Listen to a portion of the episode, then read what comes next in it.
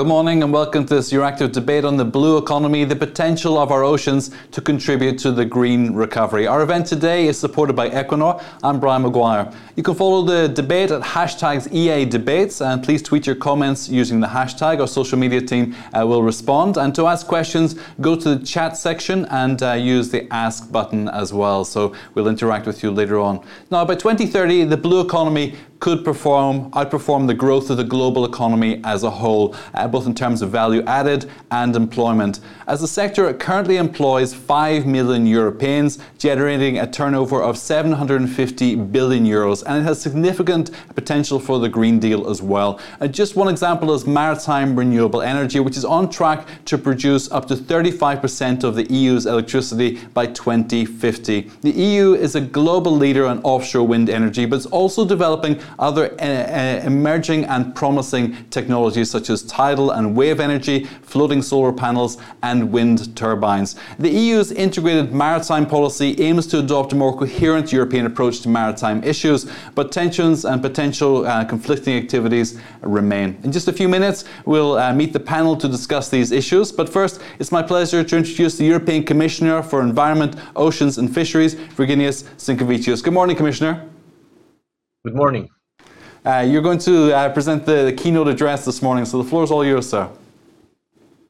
Thank you, Brian, and good morning, of course, to everyone, and thank you, first of all, for organizing this conference to discuss the future of the blue economy. But thank you to all of those who tuned in this morning. I'm always glad to see there is strong public interest for this important subject, and as you know, the blue economy encompasses all activities related to ocean, seas and coasts, and this can be activities that happen directly in the marine environment, like fishing or shipping, or activities that take place on land. Think of ports and shipyards, for instance. And the blue economy is a big chunk of the EU economy, with more than 650 billion euro in turnover and almost 5 million direct jobs. And it's indirect impact, of course, is even much throughout a complex web of economic spin-off and supply chain. The ocean is the blue economy's most important asset. And at the same time, it is a privilege to work in such a precious environment that provides half of the global oxygen production, a huge carbon sink, a perpetual source of clean energy and highly nutritious food. And with privilege comes responsibility to protect this unique ecosystem, the source of our life. So at the start of our mandate, President von der Leyen asked me to develop a new approach to the blue economy. To me, this meant empower the blue economy pioneers and foster the transition to a sustainable economy in line with the European Green Deal. And after almost a year and a half in the job, I'm even more convinced that there can be no green without blue, that there can be no Green Deal without a sustainable blue economy. They are deeply interconnected. And let me clarify with a few examples. The blue economy links to the biodiversity strategy throughout sustainable fishing, nature-based solution, and responsible tourism, to the farm-to-fork strategy for sustainable seafood, including from aquaculture and algae production. And it contributes to climate change mitigation by developing marine renewable energy, by decarbonizing maritime transport, and by greening ports, renewing the standards for the design of fishing gear, for ship recycling, and for the decommissioning of offshore platforms will make the economy more circular. And I could go on and on. The blue economy is a very dynamic sector full of innovation potential, which is essential to make such transformation to happen. So it was very clear which direction the new approach to the blue economy should take. But then the pandemic hit us. Restaurants closed, leaving fishermen and women and aquaculture producers with fresh products that could no longer be sold. Tourism, by far the largest employer in the blue economy, stopped completely.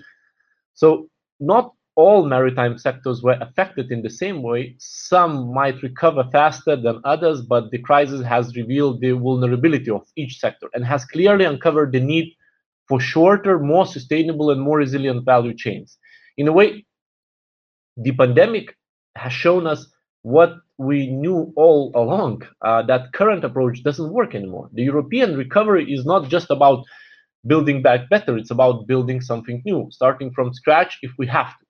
And you can't underestimate the potential role of the blue economy in that something new, because behind renewable energy, behind green infrastructure, even behind natural capital protection, are hiding huge economic opportunities. Whenever we are rebuilding, whenever we are investing in the recovery, we follow the virtuous path of quality and well-being, of working in with and for our environment. And that would be my main message to all blue economy operators and investments, and to all of you working in the policy domain.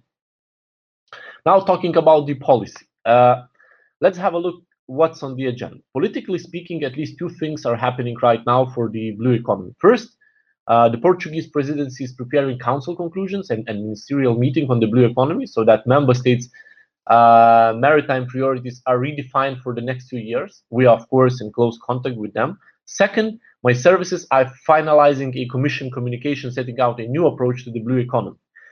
The communication sets out our vision for the blue economy along the Green Deal's axis of decarbonization, circularity, and biodiversity. In that vision, say 20 years from now, ocean energy will be powering most of the EU. How realistic is that? Well, we already have the plans in place that will lead to quintupling of offshore wind within the next 10 years. That's not just a vision, it's already happening, and we will go to 25 times the current capacity by 2050. We have a well-regulated energy market that gives the right investment signals. The electricity regulation provides rules on integrating large-scale renewable projects, notably offshore, into the energy system and the electricity market. We have a new offshore renewable strategy that sets ambitious targets for mature technologies and emerging solutions such as floating wind, wave and tidal energy. And the Next Generation EU Recovery Fund provides a unique opportunity to mobilize public capital. So we are well on our way to realize that vision. And not only that, ships will go on batteries, hydrogen, all alternative fuels, and we will have zero energy ports and new nature-based solutions protecting our coasts and wildlife. We will tie investments and public financing to clear benefits for the environment and our climate. We will use our maritime space rationally and effectively to make room for all economic activities, as well as protection of marine life and habitats. And we will play a leading role in the global arena, not just on spatial planning, but also on sustainable fishing, aquaculture, plastic pollution, and so forth. In parallel, we will invest in ocean observation and deeper our knowledge of the marine environment to help us understand and predict how our activities in blue economy and beyond affect it. This science-based approach is the only way to ensure the sustainability and resilience of the blue economy. From the extensive consultations that we held last year among experts, stakeholders, and the public at large, I'm confident that we are ready to do this. We can make it happen, but it will only work if all players align themselves and work in the same direction. Stakeholders, businesses, large and small, local groups, young people passionate about the health of our ocean and the general public. I also realize that the transition will be expensive, but there is a access to public funds. This is an exceptional situation and a unique opportunity we should not miss. For instance, it is essential that member states' national resilience and recovery plans and national operational programs for 2021-2027 are channeled in that direction and complement each other. Also, the new European Maritime Fisheries and Aquaculture Fund will play a key role, especially with its Blue Invest platform and the new Blue Invest Fund. This coupled with other EU programs such as Horizon Europe. But most of all, I believe in a high return on investment. The work to mitigate and adapt to climate change, to restore biodiversity and the resilience of our marine ecosystem, to build a stronger economic model and embrace a circular economy will in itself create tangible opportunities for new jobs and businesses across Europe. So now is the time. The ocean plays a fundamental role in human life, and it's finally getting the spotlight. If we save the ocean, The ocean will save us. So let's prepare for this exciting journey. I will probably stop here. I wish you a very productive discussions. Commissioner, thanks for taking time to be with us this morning. I appreciate just how broad the scope is, and perhaps it's an area which many people are not that familiar with as well. But as you say, there's huge potential, and the ambition is there to do this. And so we'll discuss with our panel about how we implement that ambition, how we achieve these goals, and what the perspectives are for the Europe to invest more, and as you say, get that return on investment as well. So thank you very much for taking the time to be with us. We'll see you soon. Thank you. Our thanks to Commissioner Sinkevičius. We have most of our panel with us. I have some connection issues this morning, but let me introduce the panel, and we'll get everyone back on in just a moment. We have just appeared there, John Bell. He is the Director of Healthy Planet at Director General for Research and Innovation at the European Commission. We have Bernard Fries. He's the Director of Maritime Policy and Blue Economy at the DG responsible for Maritime Affairs and Fisheries at the European Commission. Joining us very shortly will be MEP Claudia Monteiro de Aguiar. She's Vice Chair of the Committee on Fisheries at the European Parliament. We have Raquel Gayao. She's All-Atlantic Ocean Youth Ambassador from Portugal. And from Equinor, we have Tove Lund. She's the Head of Safety, Security and Sustainability for New Energy Solutions at Equinor, and also Chairwoman of the Global Offshore Wind Health and Safety Organization. Great to have you all with us this morning. I just ask you for a quick opening statement just to set the scene for what you want to speak about today. John Bell, let's kick off with you. The floor is yours, sir. Sinkevičius has said the European Green Deal is a systemic shift in what the European Union is about, and we won't make it without oceans and seas and a new blue economy being put in place. So the question from the research innovation point of view is, if we're going to have a transition by design over 30 years, how do we put the means in place to deliver the vision that Commissioner Sinkevičius has set out. So we know a program that is going to embody the kind of mission thinking that we need to make this journey happen. We have a new Blue Economy Partnership. We're launching a new mission on the restoration of the oceans and seas by 2030, and we have a massive array of international cooperation. So how do we put the means in place is one of the questions. How do we get there to the sustainable blue economy vision that has been set out? We need to do all the things the Commissioner said. We need to give the discovery and the understanding of what we need. We need to demonstrate solutions. We need to have the appliance of science in terms of new ways and means of addressing the big systemic risks. We need to de-risk investment, and we need to get population involved. So bottom line, what we're going to do soon is launch, as Commissioner von der Leyen announced last night at the Nobel Award, a series of European Green Deal missions, like moonshot missions. Think about this one as the inner space mission. We're going to launch a mission on the ocean and seas restoration by 2030, and we're going to put in place the means at scale to address the issues in terms of ecosystems, decarbonisation, pollution, and connect up and complete the knowledge gaps, build the governance, and engage the public in doing that. And the whole point of all of this is that we're going to have this transition by design. We need to have the means to do that. So research and innovation, the basic message here is research and innovation has a different role here to support policy, innovation, markets, in turning what is a blind spot in the Green Deal into a sustainable blue economy through what we could call a blue enlightenment. Thank you. Discover, demonstrate, and apply. Key takeaway from that. Thank you so much. Bernard Fries, you have the floor, sir. A quick statement. Good morning. Thank you. I'll elaborate in my statement just quickly on what the Commissioner said about us launching a new Blue Economy Strategy on the 12th of May. Just to say what is the key point of that strategy. It is to implement in the oceans, in the ocean economy, in the maritime economy, the blue economy, the transformational shift that the European Green Deal that Ursula von der Leyen has put on the table is advocating. And I'm going to give you sort of my take on what sustainable blue economy, what sustainable means in that context.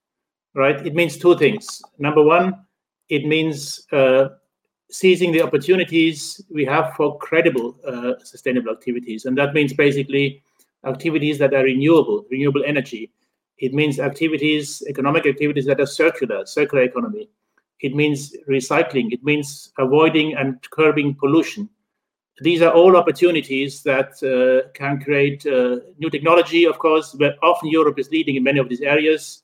New jobs, they can be a vector for recovery. As the Commissioner said, this is the new thing that where we have in Europe an opportunity to really lead and create value.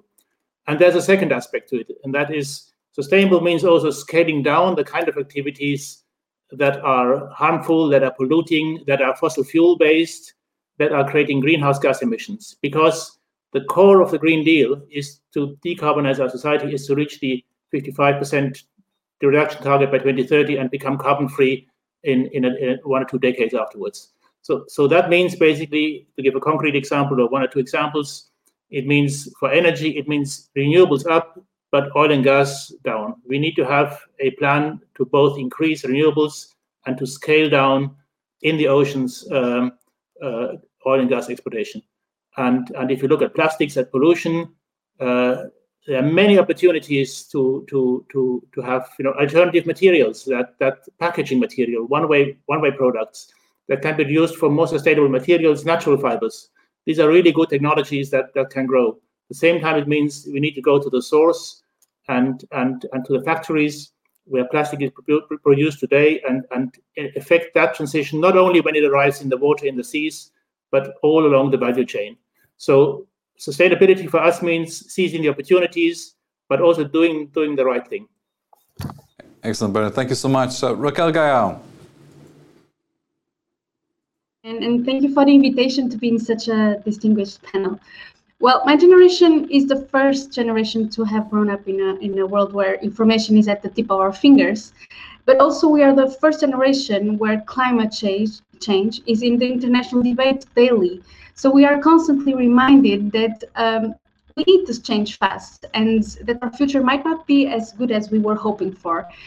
So having said that, it was mentioned before that the blue economy has the potential to outperform the growth of the global economy as a whole, but the world simply cannot withstand any more economic growth that is made at the cost of environmental degradation and the natural capital depletion. So we need this new economic model that everyone is talking about that decouples the economic growth from environmental degradation. Carbon neutral, a blue economy that is regenerative, that is circular, like Bernard already said. And the European Green Deal sets a great baseline for that.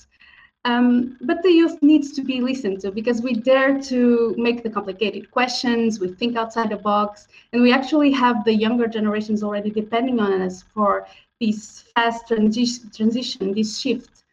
So whether if it's by founding our own startups, creating innovative technologies, or being a part of networks like I am today, we need to be part of the conversation, just like I am today addressing you with this statement. So thank you so much for this opportunity.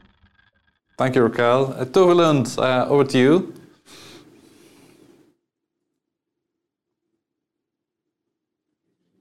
I think you're on mute at the moment, Tove.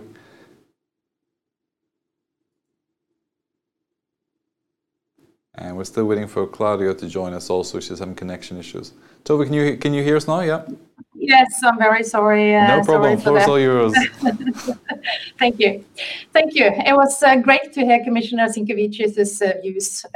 Europe has an enormous maritime space, and we must use it wisely for its sustainable growth. As the offshore renewable energy strategy acknowledges, I'm convinced that renewables will be crucial to boost the economic recovery and achieve EU's climate targets. In Equinor, we have set out to become an offshore wind major, and we have large ambitions for floating wind, a technology that we have been a true pioneer in developing. In 2017, we put Hywind Scotland, the world's first floating offshore wind farm, in operation. And we see a great potential for floating wind in Europe. And our ambitions is to make floating commercial by 2030. To drive a sustainable ocean development where renewables play an increasing role, I will highlight the following priorities.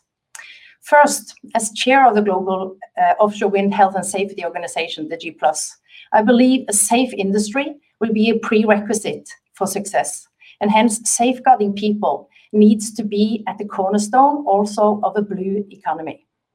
Second, our license to operate will further be linked to our ability to coexist and protect the environment.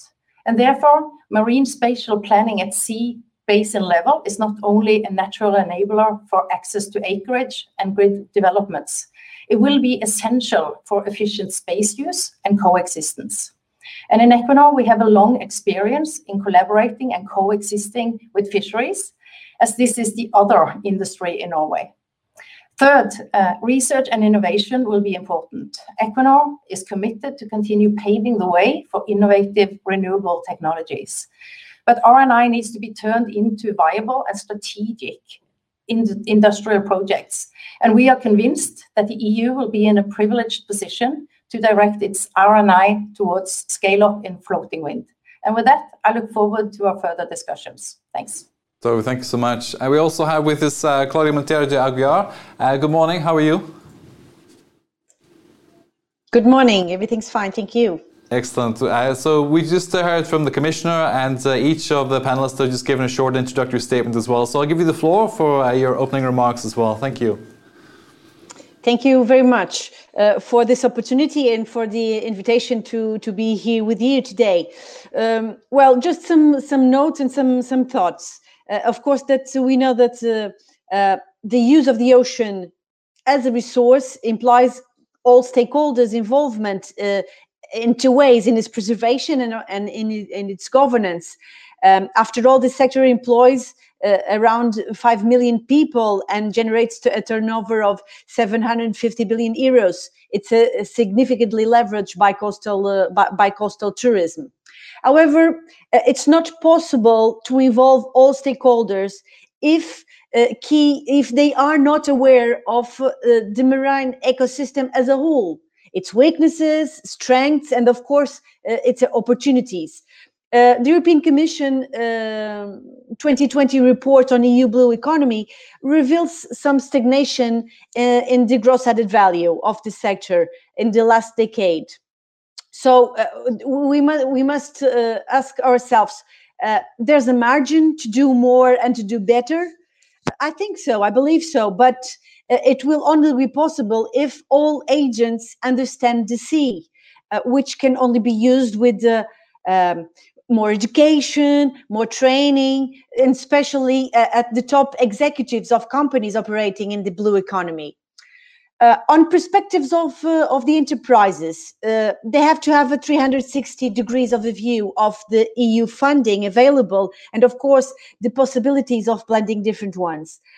Concerning blue economy, the companies have at their disposal the MFF, the Horizon 2020, and others. There is also a EU guide funding focused on coastal and maritime tourism, covering 12 programs of the former MFF. I have already asked the Commission to update this guide to the new MFF, so that in this way operators have at their disposal examples of projects awarded and possible ways of apply for financial assistance for the development of sustainable and innovative projects in coastal areas. Oceans and coastal areas are very complex and fragile ecosystems. Still, they can generate wealth in fisheries and aquaculture, coastal tourism, gastronomy, research and development, if well managed. So that's why I recently urged the European Commission effort to strengthen its education programs for marine biodiversity, ocean governance, and sustainable management of coastal areas. A whole new world for blue literacy, not only in schools with younger population, but with companies and with investors. Bet on closer link between universities, research centers, and business world, it's very important to create literacy programs for, as I said previously, senior executives in micro, small and medium enterprises. They need skills. We need to provide them skills to optimize their wealth creative potential. I consider it's also very important that the outermost regions, to their natural connection to the sea, establish cooperation agreements with third countries' regions with similar characteristics. I'm taking in Cabo Verde, in São Tomé, examples, exporting their knowledge and thereby creating economies of scale that make investments attractive to companies and simultaneously implement good governance practices in less developed countries. The outermost regions have all the conditions to serve as a barometer for the governance of oceans. And I will finalize with the last remark, a very positive note for the Mission Starfish 2030, in which the European Commission identifies 5 areas of action for the oceans that seem crucial to my understanding and goes in the direction of what I've just exposed now: knowledge, recovery, zero pollution, decarbonization, and overall governance. Our seas needs urgent intervention. I think that we all agree with that, but only with the involvement of everyone we will achieve this, this purpose of this, or this goal. Thank you. Thank you so much. Thanks to all our panelists for opening remarks. John Bell, you know green economy without the blue economy. We've touched on a lot of different subjects here, a lot of different dimensions with the opening statements as well. I'm going to try and go through each of these. But the headline seems to be in terms of offshore wind, renewable energy as well. Is this going to be the driving force behind the success of this policy? I think what you're talking about is moving from a kind of an outdated concept of that we just do fish and ships into actually looking at what a sustainable blue economy looks like. The opportunities here are also linked to the challenges that the Commissioner has set out. If you look at the blue bioeconomy, for example, there are whole new areas, new business models, new innovations, new ways of working, which are available. If you think about the challenge of the restoration of the ecosystems, there are whole new areas of value chains and services that can be developed. If you look at the questions of food from the sea or feed from the sea, there are whole new areas, again, new value chains which are being developed. In terms of what was raised earlier on, in terms of the harnessing of data coming from the oceans, which will be at a huge scale as we put in place fit-for-purpose observation systems. What will happen with that data in terms of its transformation, new goods and services? You look at the materials that Bernard has spoken about, the new value chains. We can give all kinds of examples where you see these new, for example, biorefineries in fishing areas in different parts of Europe, which are taking the waste out of the circular system and transforming it into high value-added biomaterials, biochemicals, building blocks, replacing fossil products and so forth. So the opportunity is enormous. We obviously have to make a win on the areas where we're going to hit these targets in terms of renewable energy, and maybe research and innovation is going to have to step up in terms of cracking some of the breakthroughs on the more difficult technologies and their applications. In the ecosystems area, how are we going to go about this business of restoring, putting the means in place by 2030, which is what Mission Starfish is about, to actually complete the transformation, the rebuilding, the renewal of our ecosystems. And on pollution, I mean, simply on that alone, this is going to be a huge opportunity in terms of Europe leading, not simply on the regulatory environment, which can be smart and giving incentives to investment, but technologies and solutions that will result in globally leading ways of addressing what is the single biggest driver at the moment in terms of moving forward in the public's mind. So I think the opportunities are extraordinary, and I think the European Union is in a very good position to develop all of these areas, including the areas that we've spoken about earlier on, and energy. Thank you. Claudia Monteiro doesn't have a lot of time with us, so I just want to spend a little more time through for now. Claudia, you talk about education as well, and as a critical part of this dynamic. And I think it's fair to say that most people don't think too much about the ocean in terms of its sustainability, in terms of carbon reduction.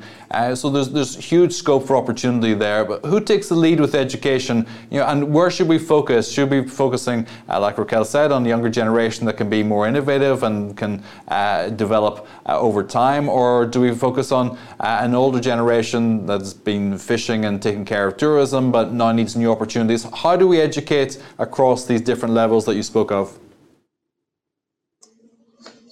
Yeah, thank you for the question.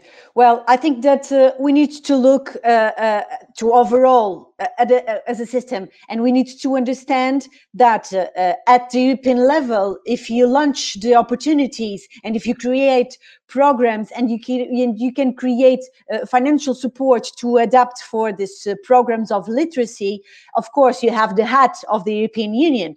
But then at the national governments level, you can implement also a different kind of programs with this aid and with this lead coming from the European Commission or from the European institutions. And I think that the best needs to be done in both segments that you spoke about. With the young generation, of course, literacy is important to make them be more connected to the oceans, to the sea, to respect the oceans and the sea, to understand how biodiversity, ecosystems, but also how fisheries also have an important role on this ecosystem, and to understand how can they in the future can co-work and to respects oceans and seas at that level. Of course, that speaking about seniors and another generation, I think it's also important to analyze and to promote this literacy, as I said previously, also connecting with the universities, with research, and if all stakeholders are aligned, I think that this match can be done, and for the next years or the next generation, speaking about young people, you can create this input that can make the turnover of a generation. You're from Madeira, an island, and do people there think in terms of wind energy as an opportunity for the economy? Yes, of course. We have that. The government also analyzes that. We have implemented also in the island the wind energy. We have also a focus on aquaculture and. Our connection, of course, naturally with the sea, with the oceans are very keen. And of course, the universities here have also an important role to do and to connect with the government and with the implementation of the systems. But yes, I think that we have a positive approach on wind, on aquaculture, as I said, and with universities. So, as I said previously in the beginning, I think that outermost regions can play an important role as promoters of this whole ecosystem that can be worked together and connected with the goals of a more greener and a more bluer agenda that we want to implement for the near future. Both you and Claudia Monteiro have mentioned the management of this is key. You know, doing this safely, doing this in a responsible way as well. And, you know, for an island like Madeira, which obviously tourism is extremely important, how do you go about managing offshore wind farms without damaging the tourist sector, for example? You know, what do you mean by a safe and approach and a good governance when it comes to offshore wind?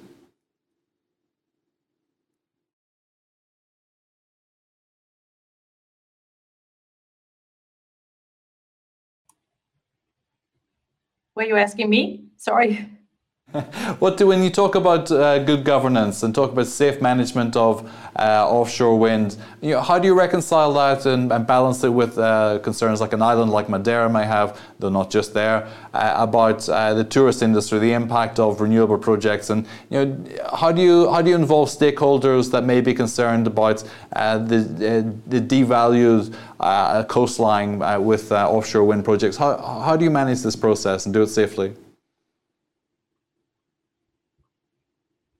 Yes, okay. I'm a little confused of who you were asking, really. I think for us as a developer, the stakeholding engagement is very, very key. So we very early start out trying to map out who's our stakeholders.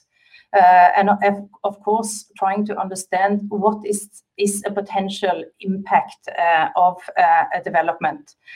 So that will be kind of very important part of the development of a project, and then kind of the permitting and the consenting process following standard and accepted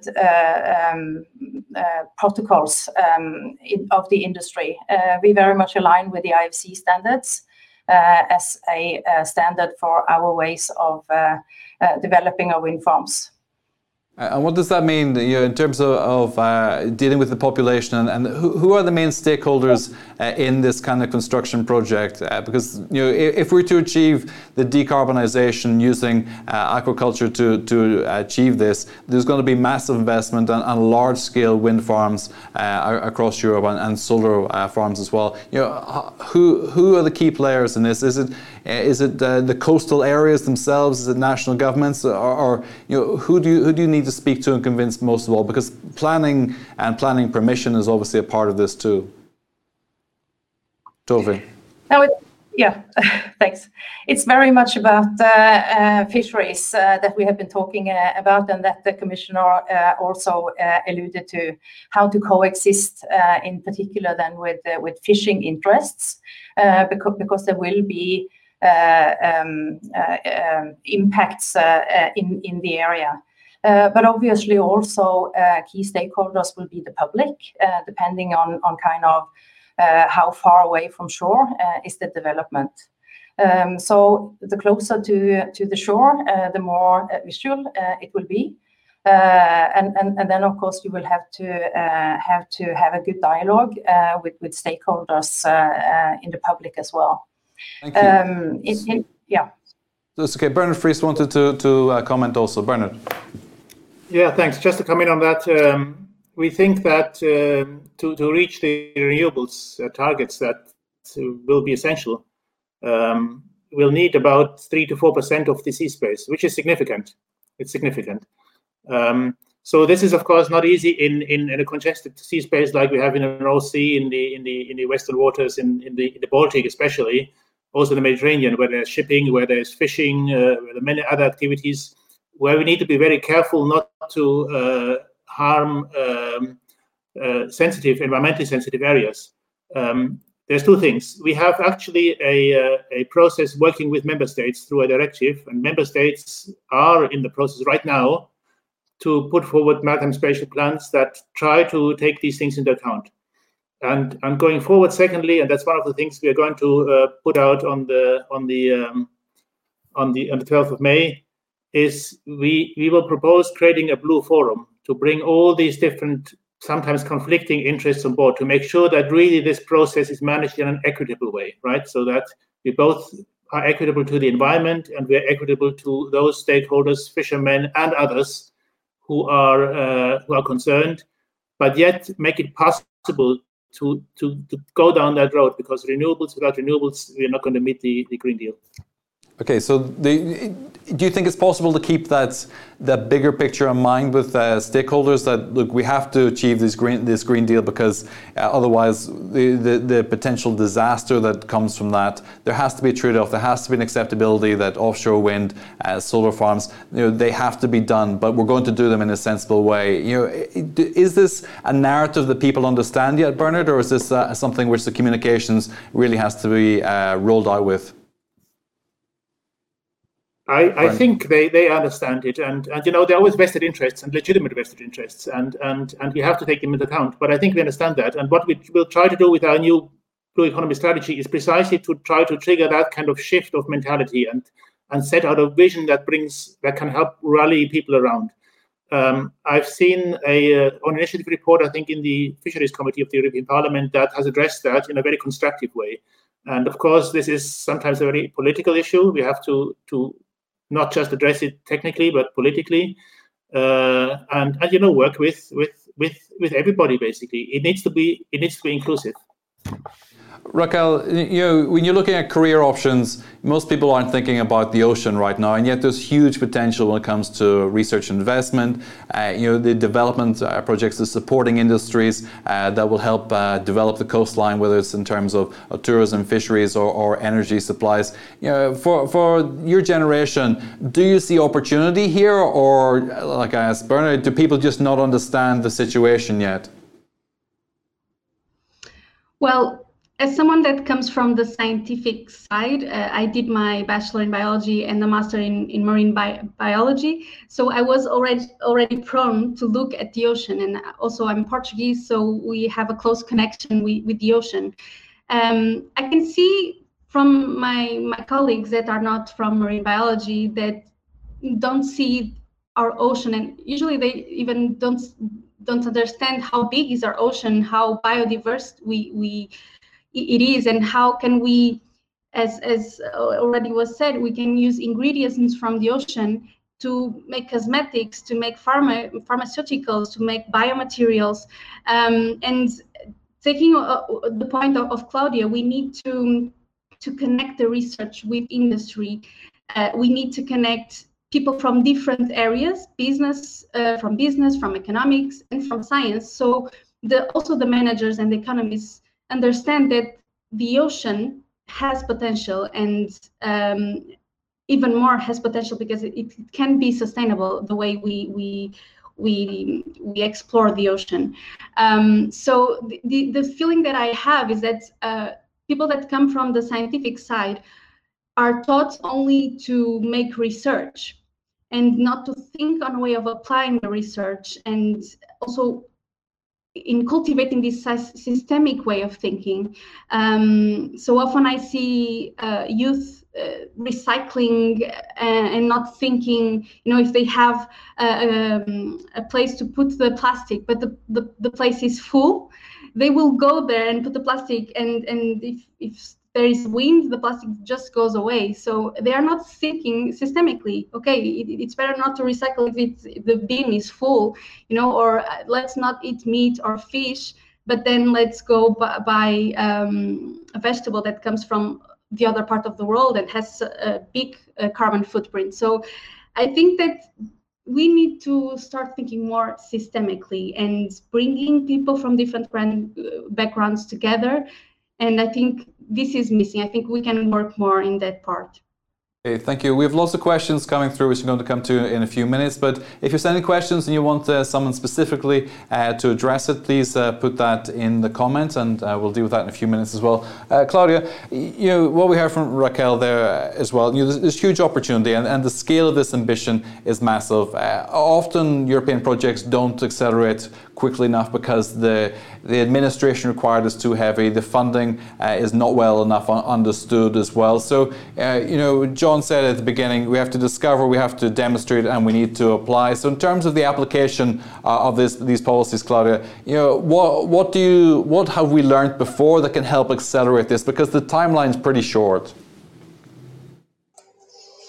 Well, it's true, and as we all know, the bureaucracy that involves all the institutions at the European level is huge.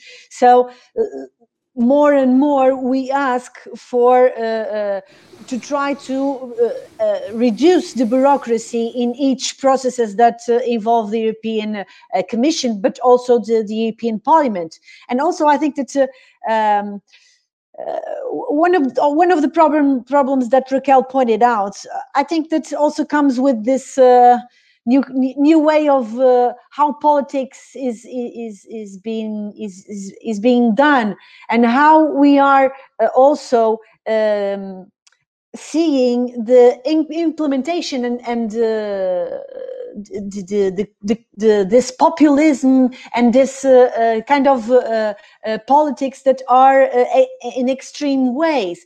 And this, what Raquel said about some politic groups that want to impose taxes, want to impose that everyone needs to stop eat fish, then needs to stop to eat meal, then needs to implement ways of eating only soja. I do respect all that, but we can not only impose the closure of one thing to implement other that has also a carbon footprint, because we need to import from other points of the world. So we need to also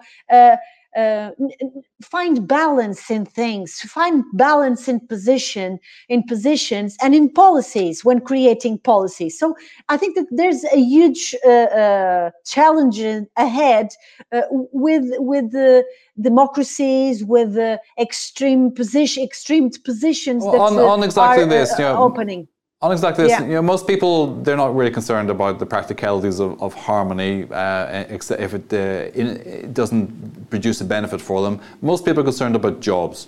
And so the blue economy and its job growth potential as well, Claudia, you know, is this the selling point? Is that we do this well, we bring jobs to your community, there's the whole economy will benefit from this. Is that the single rallying point for this rather than the environmental argument? Well, of course that it's important and it matters, because in the end of the day, it's true that they are creating a workforce, and they develop some areas that if it was not that possibility, the development would not succeeded or would not happen. What I say here and what I put always in my work from the point of view of the decision maker is to find a balance. Of course that we want growth, we want development, but we need to balance that with the respect from the oceans, the biodiversity. We need to find a balance between what you said previously, with research, with the fisheries, the fishermen, because they are also an important members of this community, of some communities, and in the end of the day, they earn money and their families depend on that. So this kind of involvement needs to be done. Let me ask John Bell about this.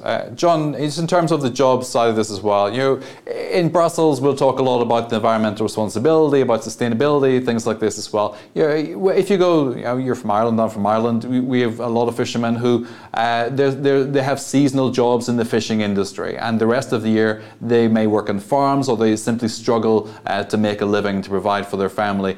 The same thing I asked Claudia, is this about selling this project to the public in terms of jobs and recovery rather than talking about the environment? How would you think that this is best done? John Bell. Well, I agree with Claudia that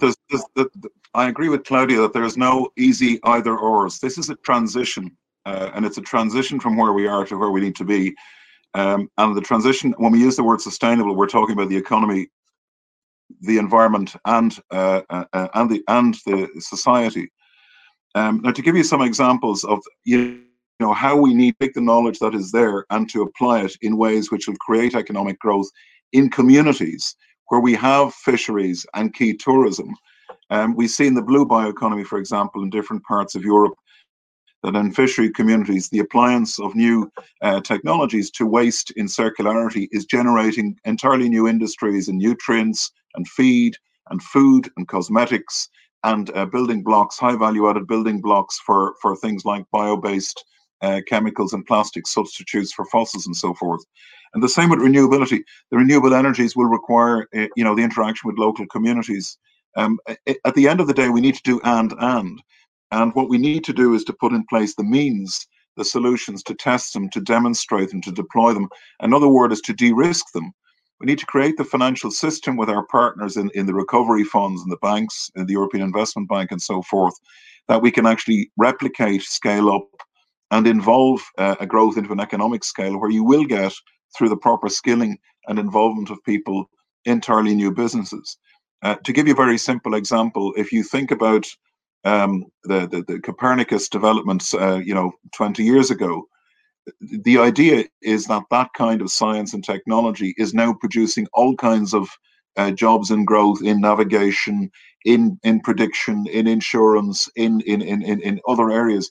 And this is what we need to do. So if you take the problem of biodiversity, or the problem of ecosystems, or the problem of pollution, we need an entirely new part of the economy that will be anchored in these communities who know best what needs to be done in their sea basins. And that's why we need mission thinking, which brings these ideas together with clear destinations, clear targets, and research innovation stepping up, not simply putting the knowledge in place. And there's a lot of knowledge that needs to be put in place. The appliance of that science in solutions, market models, and scalable investments. Excellent. Thank you. Bernard, you wanted to comment? Yeah, thank you. Just to fully agree with what John said, just to give it a bit of practical flavor, we think that the offshore renewables alone can create 200,000 new jobs by mid of the decade, 2025, right? Just with the investments that are already in the pipeline. And these are new jobs. And just go to to Cherbourg or to the coastal regions where these plants and these assembly plants are being set up. It's a perspective, I think. It doesn't mean that we shouldn't ignore traditional industries, but there's an enormous upside potential in actually the kind of dynamism that we can develop. And when it comes to fishermen, I remember when I was fisheries director doing an outing to Kilkeel, no longer European Union now, but in Northern Ireland, where fishermen were actually making revenue from providing servicing to offshore platforms. So there is a symbiosis possible between the traditional way of earning money and new ways of earning money. And I think these are the kind of things that you should try to foster and develop, and there we can help. Excellent. If you wait long enough, maybe Kilkeel will be back in the union as well. Tove Lund, you have 200,000 new jobs in a short space of time. That's pretty substantial, and that's just the start of it as well. Your company will play a significant role in that as well. And as you move towards decarbonisation for the industrial structure, there's a huge opportunity for you there too. In terms of the de-risking for the investment that John mentions as well, how does Equinor see the investment opportunity? Is the investment environment right for you? Is it on companies like you to invest in this, or is there a regulatory environment which you need to see adjusted? What's your scan on that? Well, of course, there's a financial driver here for us to be in this space, but really to develop it further, the financial framework needs to be in place. But more and more so, we see areas where competition now is towards kind of more on a net zero basis. So there's been a huge drive down of costs, new technology, and development of new technology will really require a framework in place. Like I mentioned, for the floating offshore wind, to get that to a commercial stage, we really need to scale up and commercialize it. So that will require frameworks, financial support to really demonstrate that. So yes, there is financial drivers, of course, to be in an industry. Compared to what we do, in addition, in my company, the reward is or the internal rate of returns are lower, but the risk involved is somewhat lower also. Okay, thank you. I want to return to that in a few minutes. Claudia, you had a comment to make.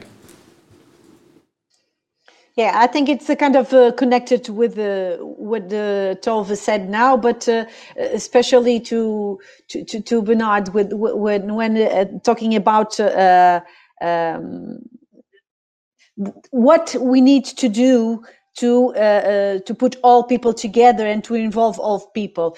And I forgot to mention that not only because I come from an island and an outermost region, and I do understand that, but also coming from Portugal and with the impact that the tourism has in our economy that I wanted to say previously, we need also to involve stakeholders agents coming from tourism, because you have the visual impact. You need to involve them because they create also value for the countries and for regions, the tourism stakeholders. So you need also to involve them to make them understand what is the added value of having that in those regions or in these countries. And I wanted just to share with you, but I remember that when we first implement aquaculture in Madeira, and it's still an issue, we need to deal first with citizens, because the impact of the jails are big, and then you have also to speak with fishermen, but people related also to the tourism industry. That it's the point that I wanted to share with you, with hotels, with restaurants, with everyone that deal with this day by day, and you need to show them what will be the benefit, what will be the added value for the region, and how can they benefit with that. And it was just a compliment to see that and to understand that this involvement is crucial for the development of any point related to the economy. Just before we came on air, I was speaking with Commissioner Sinkevičius about exactly this and about the age profile in fishing as well. Young people don't want to go into fishing. It's too hard, it's too unstable. And he spoke about needing to create a sustainable living wage as well, so that young people are more able to go in to find a stable salary so they can plan for a family, they can get their mortgage, things like this as well. So when we talk about investment in this sector as well, do you consider that there needs to be an economic remodeling for aquaculture as well? Claudia?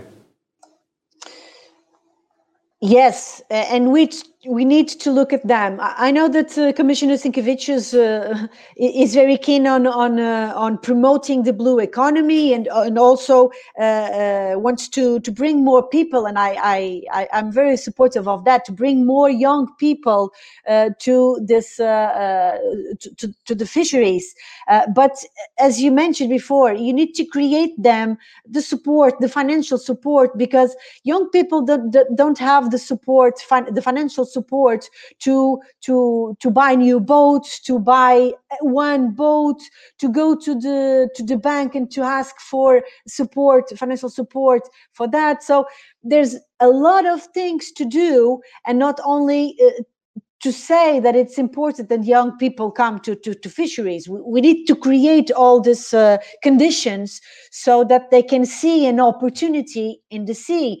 And I think that the challenges are huge, because with digitalization, with this double transformation that we want to foresee and to implement in our societies, the green transition, the digital transition is important. So let's find out how can young people can be more connected to these new areas, and to, of course, try to understand what will be the professions of the future. What skills are needed to these new professions, and how can we manage to put them, the young people, connected with the seas, connected with fisheries, but also with this transition. So that is why at the EU level, we need to create these conditions. Programs that the Commission needs to launch, but also financial support for that, because programs without financial support, it's not used to implement.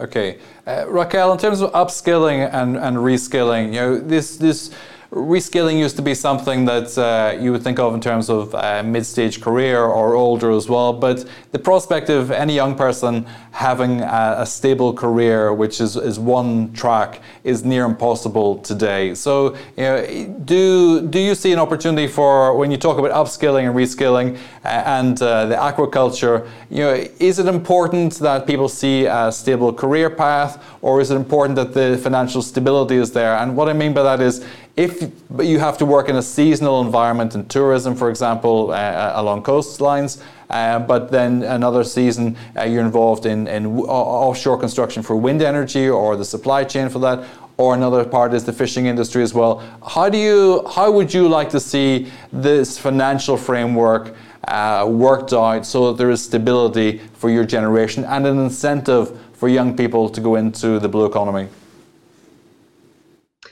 Thank you for that question. Well, I think the first thing I noticed a lot is that it is common to have non-paid internships in some areas. For example, in the areas of conservation of cetaceans, there is a lot this idea that the early career, you have to start with an internship, and usually it's not paid. And I see some young people that just get used to it. First it's not paid, then they are going to be paid with a small salary. And because they see that the others also are not being so well paid, they don't demand for more. So for sure, I think we need to make more attractive the ocean careers to young people, so they want to be there. But also, young people care about where they work for, in terms of if the company is caring about the environment. I think this is also a very big characteristic of our generation. So if the fisheries are using fishing gear that is destructive, I see very often that people do not want to be working for that. They want to be, okay, maybe working with fisheries, but small-scale fisheries. But if they work with small-scale fisheries, they will probably be less well-paid. So for sure, this has to be something that should be solved. In terms of aquaculture, I see big opportunities coming up, I think, at least here in Portugal, when it comes to multi-trophic aquaculture that is sustainable. And people are learning in college about all the advantage of that type of aquaculture. And I see, at least here in Portugal, people that are interested in going to companies that are making algae, for example, in an aquaculture that it also has fish, and it mimics the ecosystem and has quite good efficiency, and it's sustainable. So they like to work on that kind of jobs. And also, again, the importance of networks. You know, people sometimes don't know the type of jobs that a marine scientist can have.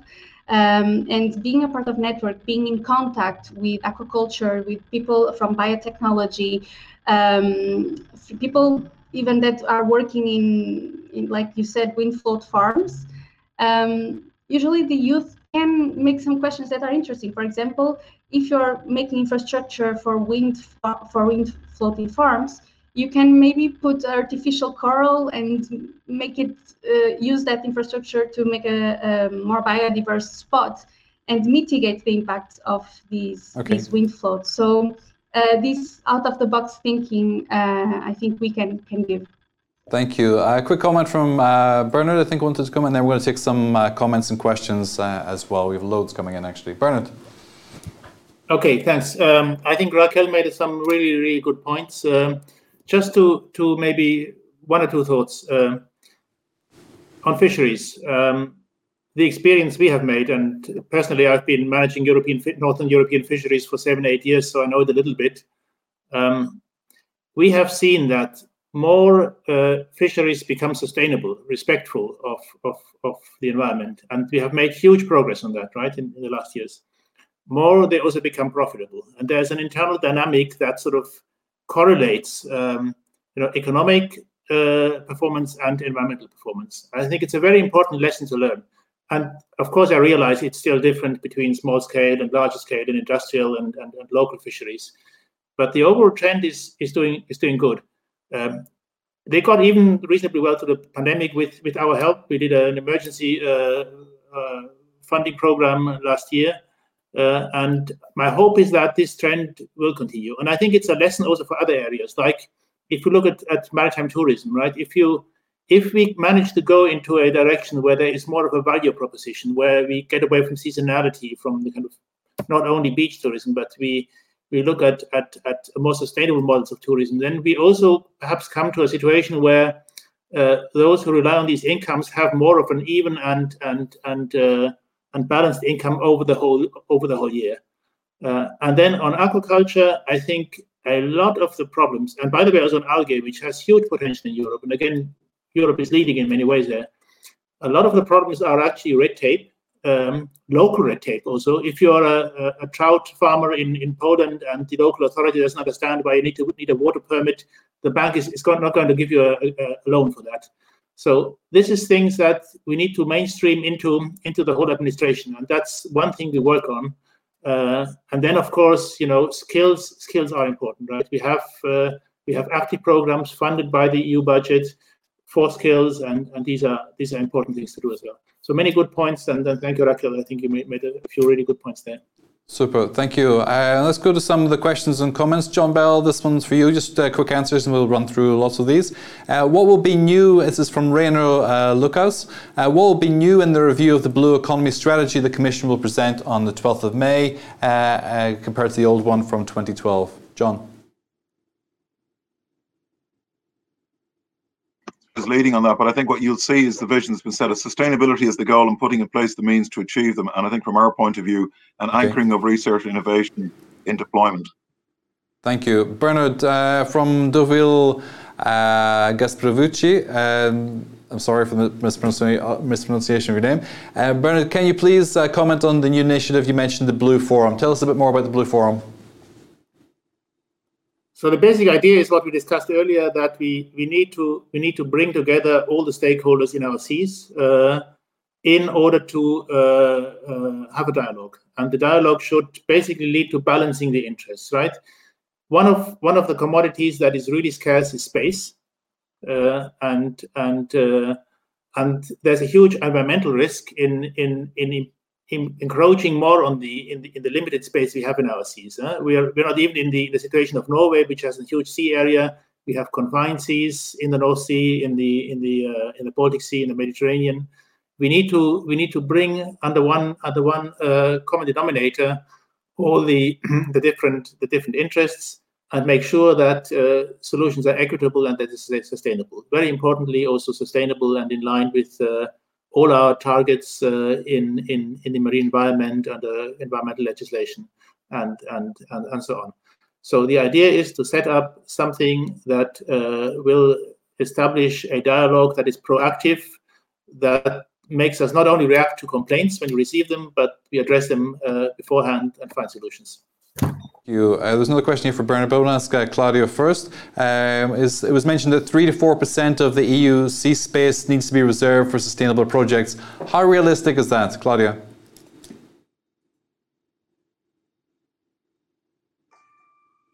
Well, we managed to focus on the research that also the European Commission does, and together with all stakeholders. So I think that those metrics are analyzed with a group of experts. And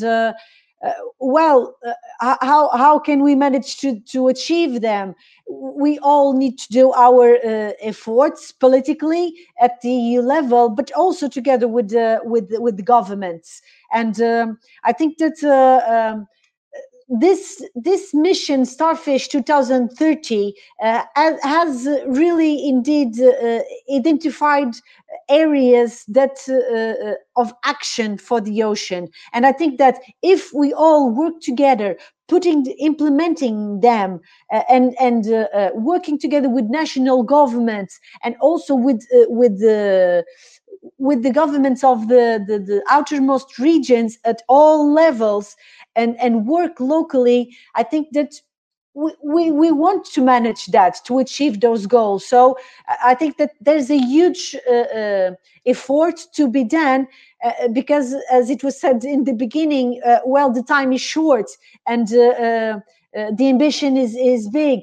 So I don't know if we will manage to do that, but I think that the scope is good. So we need to put all together, all stakeholders together, and with this kind of conferences on blue, but not only conference. We need to discuss is important, but most of the conference we need to involve them, to listen to the others, to listen to stakeholders, and to show results. How can we implement this in real time? How can we create value for communities, for member states with these goals? Thank you. I know you have to leave us now, so thanks very much for taking the time to be with us this morning, Claudia. We'll see you soon. Tove, you're very welcome. Tove, let's just stay in this for a second as well. From your perspective, from an industrial side, 3 to 4% of the EUC space are reserved for this. Do you think that's realistic? Do you think the figure is more or less accurate?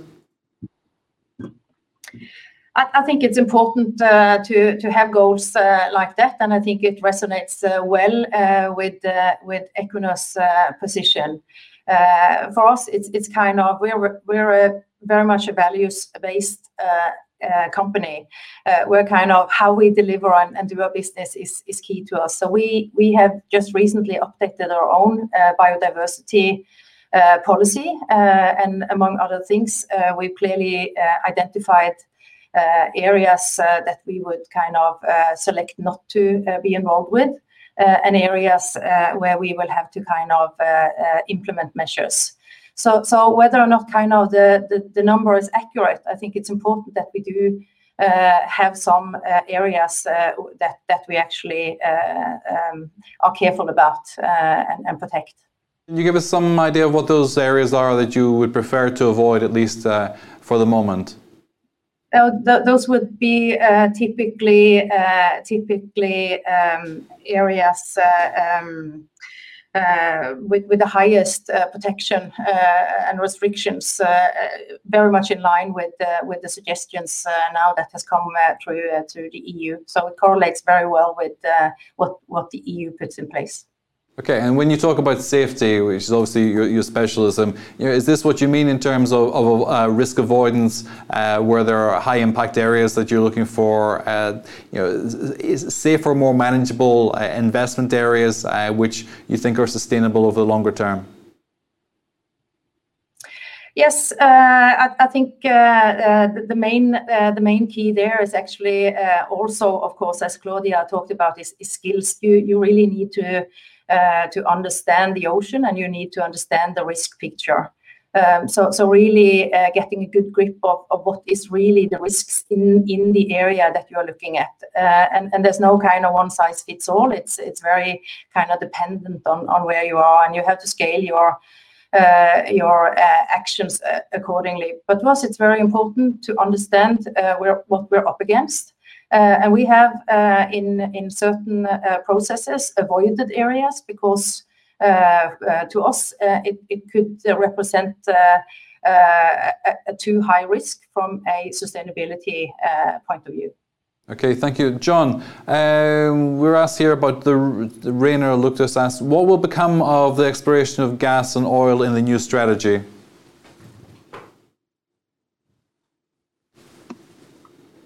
Well, I think Bernard is leading on the new strategy there, Brian. Okay. I'd leave it to him too. I think he gave a very clear signal in his intervention. Bernard. Go ahead, Bernard. I think the paradigm is to understand, to have a sense of the urgency we are facing, right? We are unfortunately in a situation where we have to tackle multiple crises, and we have the crisis of the ocean environment, and our Mission Ocean is going to be one way we try to address that. We have very ambitious targets in the recent last year's biodiversity strategy that we really have to make an effort to meet. It will be a big effort, And we have the climate crisis, and it's probably the defining crisis of our age. So it's very clear. As much as I commend what companies like Equinor are doing on renewables, and it's great. I mean, more you do there, better it is. As much it is necessary that the same companies basically retire their oil and gas operations and don't start new ones. I mean, I've read that there's a new exploitation oil or gas exploitation field planned in the Arctic, starting in 1 or 2 years' time. This is the wrong moment to do that. So that's a very clear message I would like to give, to say that this is a sustainable transition. Transition means going in the right direction and avoiding that we do harm. Do better and don't do harm. These two things go together. Thank you. Just stay with us there, Bernard. Another question from Anonymous. It says, how will the ocean mission support emerging renewables like wave and tidal? Good question. So first of all, I mean, these technologies have potential. They are pre-commercial at the moment, right? So they're not yet earning their money in the market. They can do so. Actually, Europe is leading in those as well. They can have by over a decade or two a very significant contribution to our energy mix if we manage to get them into the market. What we are trying to do at the moment, and that's not only the Ocean Mission, but it's through a number of programs and activities, is to see how we can help de-risking these activities. A lot of funding has gone into R&I, into technology development, basically from the previous Horizon program, the Research Framework program. And I think the big challenge we have to address is to see how we can take out the risk that is in getting from the technology development into the market, right? So if you're an investor, you are not going to put a lot of money into a technology that is tried and tested for the first time. You don't quite know whether it will survive the first year in the sea, in a very corrosive, hostile environment, when you put these turbines into the water, to salt water. And so I think what we need are models of de-risking, of insuring against this initial investment risk that will help them get into the market.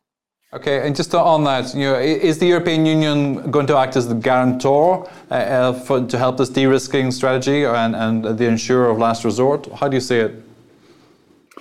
It's not really for me to say. I'm probably the least well-placed person because I don't sit on the big pots of money. But I think the programs are there. I think we are talking to the European Investment Bank, so to our European bankers in Luxembourg, and these are things that require, that just need to be developed. I mean, it's something that is needed and at the same time difficult to do because you need to have a viable financial proposition to get there. Okay, thank you. John Bell, question for you. What about the role of ports, both in terms of restoring ecosystems and renewable energy? Well, just one follow-on to the last question. Sure. We are actually working in financial innovation. We've developed a circular bio-based fund where indeed the EU institutions are acting as the investor of last resort so that we can deal with these very high-risk areas. So we're piloting innovation, and research is moving into financial and business models as well. Now, the ports, as everybody has said this morning, we're talking about a place-based activity. The way to address these issues in an integrated way is at sea basin level, and ports play an absolutely critical role in that, whether you're talking about the opportunities in terms of the services and the jobs that can be developed, or you're talking about managing some of the risks in terms of the carbon footprint that ports themselves are involved in, or indeed in terms of servicing some of the ecosystem's footprint or restorations that will have to be generated out of port infrastructures. And I think it's part of the thinking that's going on in terms of how this mission initiative will start. Where would we start demonstrating these breakthroughs and convening and mobilizing the kind of innovators, partners, investors and communities to try out and see what this destination could be? And I think ports are very likely to be very central to that. Okay, thank you. Just going to scan through some comments here. Quick response, Bernard. Cesar de Oliveira asks, should the youth be included in the Blue Forum? To start with, we have actually we have set up what we call a EU for Ocean Coalition, and it's basically a program where we're actually reaching out to not only to young people but to schools. So we are working on developing curricula. We work with blue schools in Portugal, for instance. We work with schools here to try ocean-related curricula in the school education cycle. Definitely, I think it's very important. It's very important, and also in the ocean mission, I think one of the things we really want to do is reinforce what's already out there in terms of winning over the hearts and minds of everybody, young people, but also society as a whole, in terms of just understanding the importance and what is at stake in the oceans. Thank you. I'm just going to read some quick comments here. So, from Anonymous, the ocean is dying at a fast pace. If we don't act now, in 10 years, it will be too late to reverse human species extinction. Just the kind of good news we need this morning. And there's no real awareness and commitment to tackle the situation. I think that's pretty much disputable from what we've heard this morning. And what to expect from society if the signs politicians give are at the minimum contradictory. I didn't hear too many contradictory statements this morning. And let's scan down a little bit. Renewable. It should be clear today that only renewable hydrogen is the energy of the future. Again, we have heard so many different possible renewable options which seem entirely sustainable this morning. And I just want to go back to something Tove said earlier on about the lower cost of innovation technology. So a lot of this research has been done. The cost of entry is getting lower, and the scale-up capacity is now substantially better. Is this a tipping point in terms of these technologies? Do you think that market entry for entrepreneurs, for innovators, and for venture capital is just primed to accelerate this process? Tove. Yes, a very short answer is probably yes, but I think if I used floating as a good example, then that's kind of has gone from kind of a brilliant idea on the back of a napkin by some of our researchers to actually demonstrating projects and this first floating offshore wind farm. It's kind of been going on over a process of 15 years. Like the napkin stories. So, what was the development from the back of the napkin? What happened? Well, there was two of our researchers in Equinor out sailing, and they actually observed a floating buoy in the water, and really got the brilliant idea for how to solve how to move from bottom fixed to floating, and that then they sketched it on the back of a napkin. And later than that, that is what evolved into our Hywind concept, which is our floating concept. So where we are on the floating concept now, from kind of that very initial one in 2001, we are now at the stage where we are have started construction of the next floating wind farm that will happen in Norway, which is kind of the next stepping stone to further drive down the cost. But what we will need after that is a much bigger and a more commercial floating park. So that will be the natural next step. But we think we will be ready to commercialize it by 2030. But it will require still the financial kind of framework to help that really get going. And some interesting data here is actually that 80% of world's sea is actually in what we consider kind of deeper waters over 60 meters, where bottom fixed offshore wind will not be, at least today, feasible. So then you're over to floating, and I think that will be a key for us to really unlock the potential in the floating or in the oceans. Yeah. John Bernard, do you want to rename this the big napkin strategy? Would that work for you for the blue economy? We're going to our wrap-up comments now as well. Raquel, you want to start? So just closing remarks. What does Europe need to do to protect the blue economy and to make this a viable economic strategy? Well, as already said, we need to stop investing in the sectors that do not meet the requirements of sustainability, of course. I think also give more incentives to youth. We need to be also recognized from our work and make all the way toward the position that you are all in now. So sometimes I often see that there are always the same person talking about the same theme. So give some room to the youth, just like you did to me today. And I really would like to have that way of thinking for other panels to also have the youth always present. You're too modest. Your contribution is equal to anyone else today as well. Thank you. John Bell, your last remarks?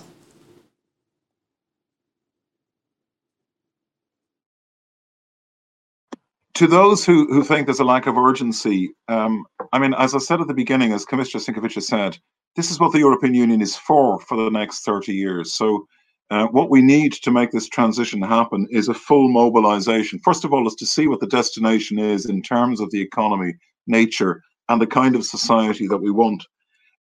Set the direction in terms of areas in which markets can form, businesses can be built, people can build their lives and their jobs. And we need to put the means in place. This is where research and innovation comes into it. And I think as in your napkin analogy, there's another analogy here that people use talking about the economy. We're not picking winners, we're picking races. And the one that we have to win is the one where the clock is indeed ticking. But my conclusion would be, you know, we may be running out of time, but we're not running out of ideas. Thanks so much. Bernard, last remarks. Along the same lines, it's anything but business as usual. We need to get out of a frame of mind that sort of pits the ecology against the economy, and we need to realize that, and that applies especially to the oceans, that if we don't make a really, really serious effort to protect our oceans now, we are basically just cutting off the branch you're sitting on. And you know, the consequences in terms of everything that's economic and social, jobs and well-being and our society surviving is going to be diminished. So this is really important. So for us, you know, the clear, my clear sense is that we need to tackle the climate problem, of course, and you know, specifically in the oceans, the EU has set itself a target of 30% sea area protected and really protected, not just on paper, but by 2030. I'll be a happy man if that happens by then, but it's also something that I believe is really essential, not even for us, but for our children. Excellent. Thanks so much. And last word, Tove. I would like to thank you very much for this productive and insightful discussion. And as said, we think that offshore wind has the potential to become a key contributor in reaching those climate ambitions. And we are ready to contribute with our industrial experience. We have a decade operating experience from floating wind and 5 decades actually from kind of ocean experience. And key strengths that we possess are within experience of large complex projects and marine operations and maintenance, and not to mention technology and innovation. And we would very much like to continue that. We're committed to continue driving innovation, research and development of new offshore renewable technologies. And we also strive for creating jobs and economic opportunities across the value chain. So thank you for your attention.